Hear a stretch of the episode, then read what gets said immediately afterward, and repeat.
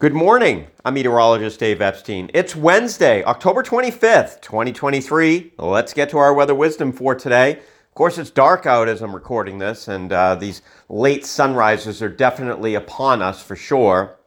This time of the year, before we go to uh, standard time, get off daylight saving time, is actually some of our darkest uh, mornings of the year. And the latest sunrise of the year is the day before we flip the clocks back to standard time. It's not during standard time. It's just because we've moved the clock so much. Now, the thing about the darkness that we will return to by mid December when we have those seven o'clock sunrises is that it lasts much longer. So our seven o'clock sunrises this time of the year are relatively short, lasting a couple of weeks. But once we get to uh, the seven o'clock sunrises under standard time, uh, they last about six weeks. So it's a, it's a much longer stint of those uh, really late sunrises, but never as late as it will be in a couple of weeks right before we set the clocks back one hour. So remember, we are sponsored by Clover, cloverfoodlab.com slash Dave.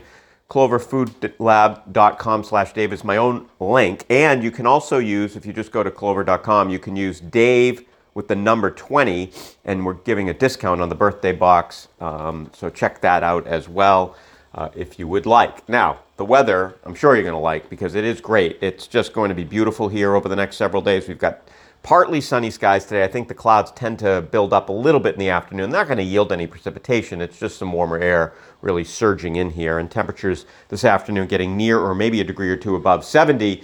As we head for the next couple of days, Thursday, Friday, and Saturday, uh, we are looking at sunshine, and temperatures will be in the mid 70s, maybe some upper 70s by Saturday ahead of a cold front as the warmest of the air surges north on a southwesterly and westerly breeze. It is going to feel uh, a little bit summery around here for sure. Uh, that low sun angle uh, making it, y- you know, so it doesn't feel quite as warm because the sun's barely getting above the trees at this point uh, in some locations. But if you're out in an open field playing some field games or something like that, it's certainly going to be a very warm stretch as we head into the first half of the weekend. Then it'll cool off, not too bad, basically seasonable for Sunday with perhaps uh, a couple of showers, but it does not look like a wet day. Then another cold front's going to come through sometime around Halloween. The timing on that's still questionable. Obviously, it's still about a week away.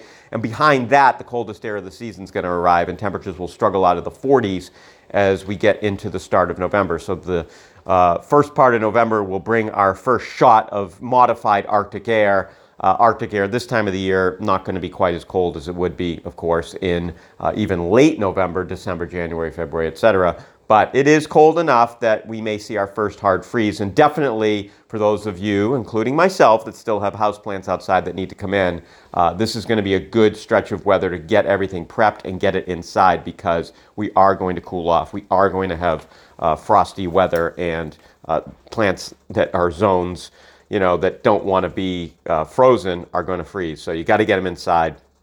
And that needs to happen over the next several days. You got plenty of prep before next week, but just be forewarned. And have a great day, everybody.